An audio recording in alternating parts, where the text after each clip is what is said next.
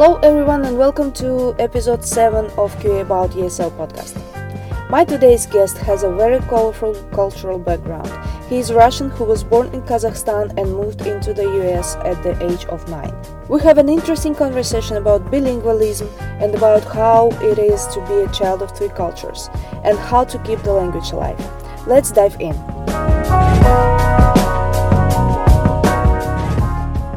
Uh, hi, my name is Victor. Um, I was born in Kazakhstan.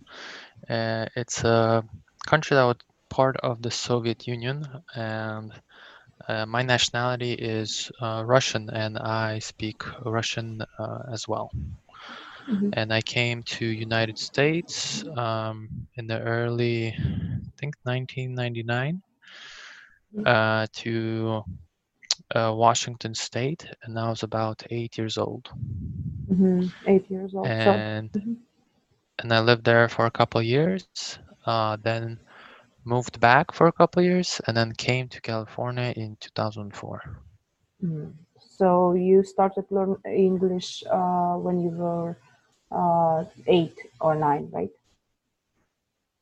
Uh, yes, we actually started uh, learning most of the vocabulary before we left uh, Kazakhstan. Mhm. And as we uh, came to the States, we started um, learning more vocabulary and then uh, went to elementary school and picked up most of, uh, I guess, English in that um, environment. hmm So, can you tell me about this experience particularly? I mean, uh, just how it was for you learn a new language um, in your childhood. Um, at first, when we were learning vocabulary, it was just pictures and words that we uh, mostly just memorized. Um, I did it with my brother, so maybe we had a bit of a competition who would memorize more and we would help each other out. Mhm. Uh, but most of the actual usage of language we actually got from uh, going to elementary school. Mhm. And there it was more, uh, I guess, practical. You saw what they were talking about and you picked it up based off of either actions, reactions, or visual cues. And of course, uh, writing and reading. Mhm. So, was it hard uh, or it was really easy? Because uh, I've heard a lot of uh, stuff that uh, many adults say, like, says like, this is so easy for children to pick up the language. You, it's like natural for them. What would you say about it? I think it is much easier to pick it up as a child because in high school uh, we I took a Spanish class and it was much harder to memorize and, and get into um, learning the language and partially it was probably because we didn't have uh, Hispanics to talk to and just communicate with where here when we first came to the States it was all the neighbors all the kids in school spoke English so you had to learn it Mhm. so it was um, it was in a way um, more probably out of curiosity to try to understand what they're trying to say because you wanted to be part of uh, what is going on either on the playground or inside the class and Mhm. um, you would you would naturally want to pick up the words much quicker um, as opposed to right now trying to do it based off memorization and seeking uh, Mhm. ways to practice it Yeah, I would say for adults it's uh, the kind of adventure too because you need to uh, talk with a lot of different uh, um, places like uh, I don't know DMV or something. So, but this is not curiosity anymore. It's kind of uh, necess- Necessity. necess- necessary, exactly. Yeah, Yeah. So maybe the this kind of uh, it's lack of fun actually. Yeah, maybe that's why not so more pressure definitely more pressure yes definitely yeah so um, let me clarify so you are from kazakhstan right uh, Yes. and in kazakhstan uh, it's mostly kazakhs right and they talk uh, they speak kazakhian right Yes, they do. And but uh, since it was part of the Soviet Union, uh, most of them do speak Russian as well. And at some point, I mean, most transactions you would even encounter between everybody there was in Russian, and maybe I would say maybe 30% didn't know Russian out of all the Mm, Kazakhs. mhm, So Mhm. it's quite a. Um, uh, I, I I don't know if I could say Russian was the first language, but it definitely Mhm. was the second. mhm. But uh, did you speak uh, did you speak Kazakhstan or no Russian only? We learned it for so I was there in first grade and second grade, so I didn't learn it that much. Mhm. Um, and anything I did learn, I already forgot. Got it. So yeah, uh, what I'm why I'm clarifying this for. So it's kind of very colorful background you have, and uh, this is actually my next question. Uh, how you identify yourself? So are you American? Are you Kazakh? Are you Russian? Are you bilingual? How how exactly you identify yourself? So I'm a citizen of US, but nationality I'm Russian Mhm, and Okay. born in Kazakhstan. so it's like a, three different three different countries uh, built into one and um, but yeah, most likely bilingual. I could understand a bit of Spanish, but very little. So. Maybe eventually I might learn uh, Spanish, uh, become trilingual, but uh, that's not a necessity yet. Mhm.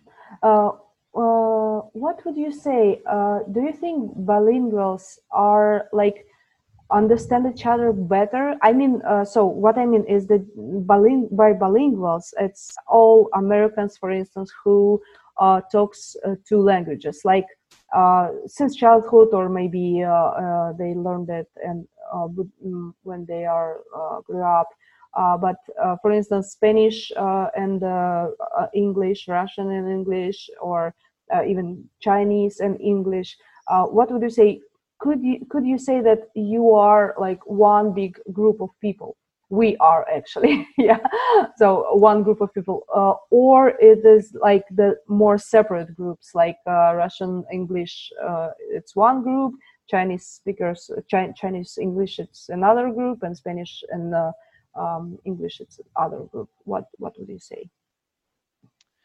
Um, I think it all um, it's all a matter of perspective. I mean, understand here in Los Angeles uh, area, we have a very diverse uh, type of um, demographics of people, and you get to see all sorts of culture and um, with that, uh, of course, there's visual cues of you understanding that this is not a this is most likely an immigrant or they do have some kind of background from a different country they're more likely to speak a Mhm. different language um, and i think uh, that is more accepting here in i guess los angeles and california and you do feel more accepting of them but not necessarily part of their group Mhm. um, sometimes even you see americans and you, you you never know which background they have they could have they might, might look like natural Americans, but they could have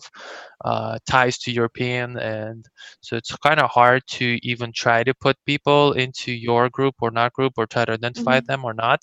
Mhm. But people that do look distinguish, uh, Mhm. distinguishably like foreign, Mhm. you can kind of uh, identify with them that uh, you know, especially if they have an accent, you know they know a different language, Mhm. and that kind of um, you can kind of understand that the, uh, what they might have went through in order to be here and Mhm. uh, it's kind of like a land of opportunity and that people migrate here for that and in a way you could understand that they have a different culture behind them that Mhm. it's uh, you can probably strike a conversation with them regarding that or or if they're dressed a certain way you don't kind of judge them because you know they have their own uh, beliefs and backgrounds as far as culture and language Mhm.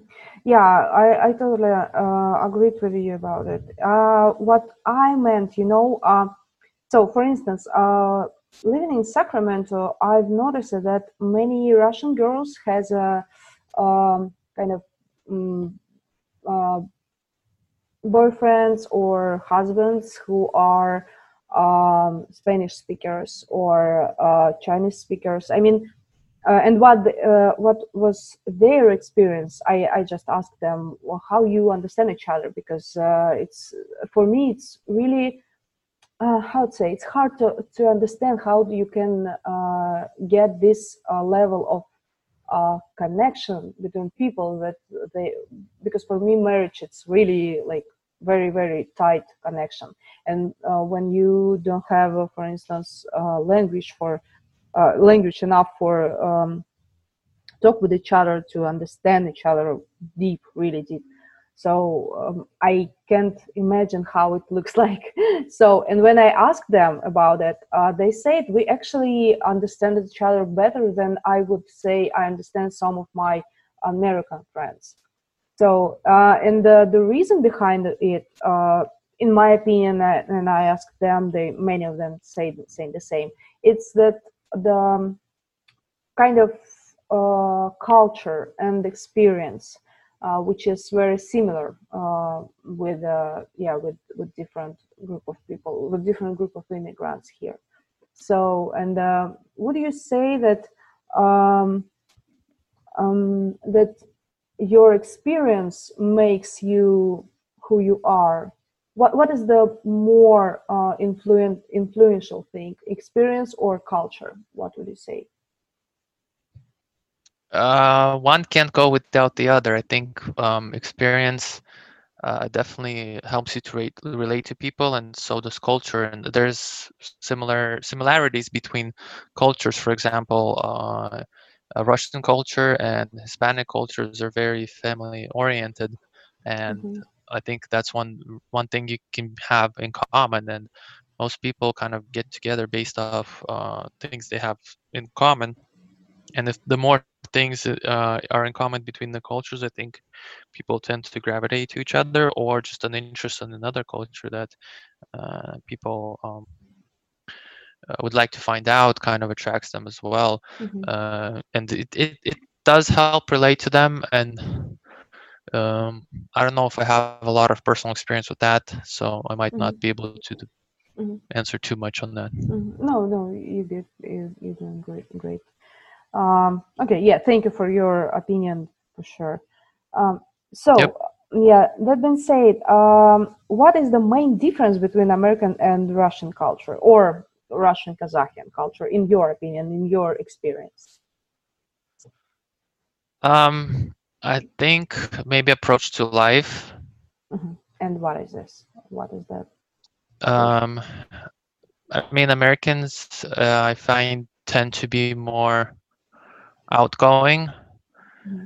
and um, very more like sociable and i feel like russians stick more to familiar things and um, even example being school how I, the, one of the things i noticed is that in, in russia you go through school mm-hmm. mostly with the same uh, group of kids you have mm-hmm. a, a, set of class of 30 kids and you go uh, through school with them uh, almost the whole time. You might interact with other uh, classmates uh, or, or other classes that are similar age.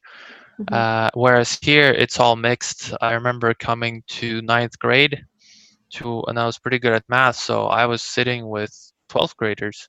Mm-hmm. Um, and that was kind of really unusual for me. And each class had a different set of group of people, which mm-hmm. in a way was beneficial and um, was kind of unique to me and i kind of feel like it's the structure is more to be social and outgoing and kind of promoting yourself out there and whereas russian is more maybe reserved and just stick to your thing and, and um, mm-hmm. stick to the group of people you know and kind of not not to venture out too far away mm-hmm. um, mm-hmm. similar with like even vacations most uh, I feel like Americans kind of travel the world and go to different places each time, uh, and I feel like Russian culture is more like go to the similar place, stick to your own, to the things you're familiar with, and um, mm-hmm. uh, kind of in that sense is mm-hmm. is the, kind of the things that kind of um, uh, mostly are vivid to me. Also, maybe I feel like Americans are more of a loud type of language, uh, mm-hmm. specifically English, mm-hmm. and the fact that you need to open your mouth wide and pronunciate things to be understood. Mm-hmm. Whereas Russian could be more of a uh, quiet and um, subtle language, uh, and most most of the time, like there's not um, not very maybe vocal hmm language, more reserved probably, at least Mhm. in my opinion. hmm Yeah, yeah, I agreed. And uh, actually, this is very interesting observation about the language and the culture. Uh, because I remember we we we talked with us we talked with you. Do you remember maybe about the differences and about um, about the things that how uh, language can influ- uh, can influence the culture, Culture. and opposite yeah so this is i think this is a this kind of thing that that if you your uh, culture is opened and uh, then or no actually opposite. If, if your language are like more vocal and uh, more uh, i would say um, you need to open your mouth uh, wide and uh, be more like open open it to the uh, other uh, people surrounding you i mean with whom you have dialogue. So uh, and opposite in russia for instance we are more closed and uh, our language and our sounds are different. So it's kind of i think it's exactly the thing but the the interesting thing here is what is the first language or culture? What do you think about it? In this particular uh, in this particular example so so if we say for instance if we're talking about the um, vowels and uh, exactly about the language what do you think is this language uh, the It's very it's very similar to the dilemma which one came first, the chicken or the egg. So one kind of can influence the other as much as um, similarly like English could have been, I guess, a more subtle language if the culture maybe was different. Mhm. and you can argue vice versa just because of the uh, language being so vocal the culture kind of built up on that as well. And it's also maybe just the type of people um, uh, and you could even start with the colonists. Like when they came it was a type of people that want to get away from something. So they were kind of go-getters doers and that kind of charisma kind of maybe transferred to the whole country. I mean Mhm. it's a, it's a possibility. I, I can only kind of speculate but i, I it's kind of hard to put a put a pinpoint it to the exact thing because one can change and because i'm sure there's examples with vocal kind of like languages but the people Mhm. being more subtle and reserved and uh, maybe vice versa where the language might not be very uh, kind of vocal and loud but the people can be reserved as well hmm Yeah, yeah, I agree that uh, for sure it's it could be individual for for different people, and you never can say about the um, uh, nationality by meeting like only two or three people, right? So true true of yeah. there could be very very vocal russians out there as well and very Oh, reserved yeah. americans as well Oh yeah, uh, yeah. Uh, so uh, let's uh, back to the your school and college. I have one particular question, and this is just because I wanted to clarify this. So, what was the hardest part uh, wh- when you studied language in at school, and maybe what was the hardest part in the understanding uh, when you go to college? I think uh, one of the hardest thing was um, spelling uh, because uh, I think I missed it during when we went back to Kazakhstan. I missed specifically grade um, what is it four, four, five, oh, five, six, seven, and eighth grade. hmm uh, and so that that kind of like was uh, where you mostly learned the basic words and and the the spelling of it. And that was kind of hard to pick up coming back to the states to the ninth grade. And um, there's a lot of more complex words. And without even remembering all the basics words it was kind of hard to even learn more advanced words. So english was one of the harder uh, classes i had to go through um, and maybe like biology where there were more um, terminology that you had to memorize which kind of came hard uh, Mhm. switching between languages because math in Russian, math, and English, it's the same. the numbers never change. So that's kind of the easier part for Mhm. me. Mhm. But definitely like writing essays and then um, trying to make uh, complex um, sentences when writing essays. That was definitely uh, kind of Mhm. like a struggle that I had to go through. Mhm. Um, but after leaving high school, I feel like college was a bit easier Mhm. and depending on which classes you got you were kind of put into and um, of course in there i was again put into more advanced uh, mathematical classes but uh, like english i had to go from the bottom as well and Mhm. um, uh, critical thinking i mean that, that was more easier to understand as you learn more uh, words after high school and college even reading history or biology or any kind of science or business uh, classes was you you already picked up the words much faster because you knew more words from high school but as soon as we got to as soon as i got to university that's when it kind of got hard again and Mm. Mhm. um, i don't know if it was just because uh, i went to fullerton fullerton was uh, out of uh, colleges it was one of the top 10 i believe harder Mhm. harder grading schools i think in the state so it was it was a bit of a struggle to get through that as well but eventually i i, I got through it as well Mhm. That's great. Yeah. Uh, so it's interesting, actually. Yeah, I just um, just realized that uh, the way of talking is also the way of thinking, right? It's kind of mirror mirror is uh, mirror this. So uh, can you can you describe your process of thinking? Are you think on language on some particular language, Russian or English? Are you tra- translated or how it's all happened each time you you doing something?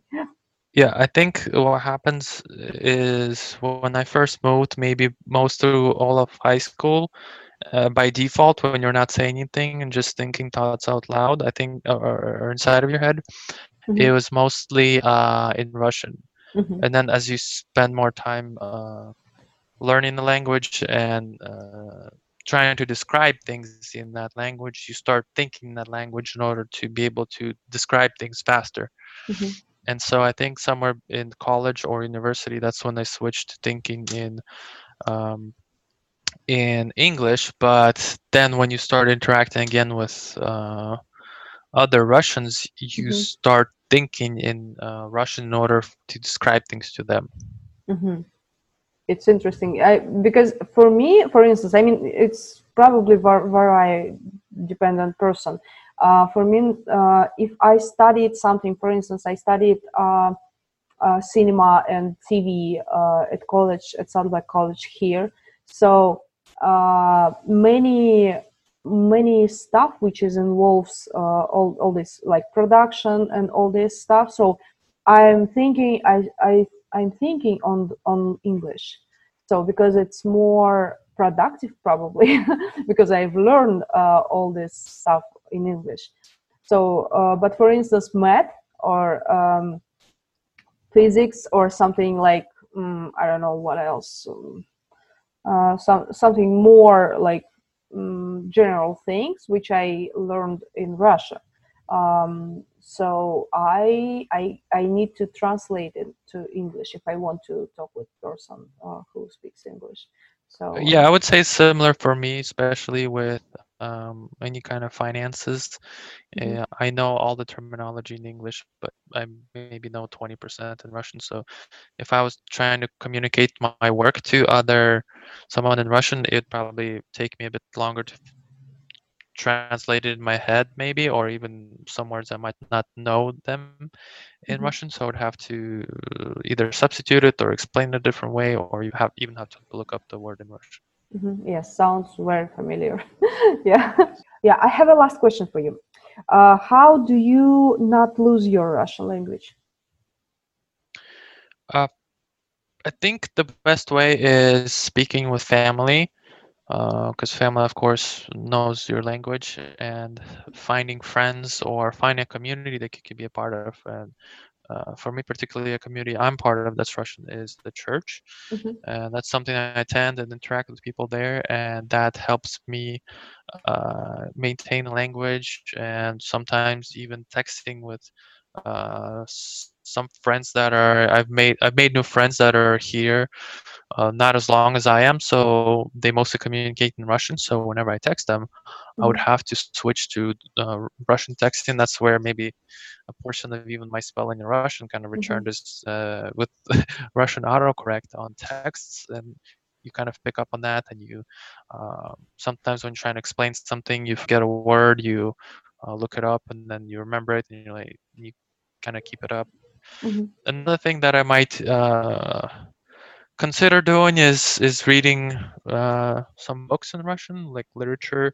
Definitely has a, a wide variety of words that uh, you you can read that will remind you of like things you forgot or even like simpler uh, books not necessarily some kind of heavy literature but Mhm. just simple even comics or jokes or um, kids books will definitely help kind of keep the language Mhm. Yeah. Okay. Yeah. Thank you very much, uh, Victor, for your time today. Thank you. It was pleasure to talk with you. Thank you. yeah thank you thank you too uh, for uh, having me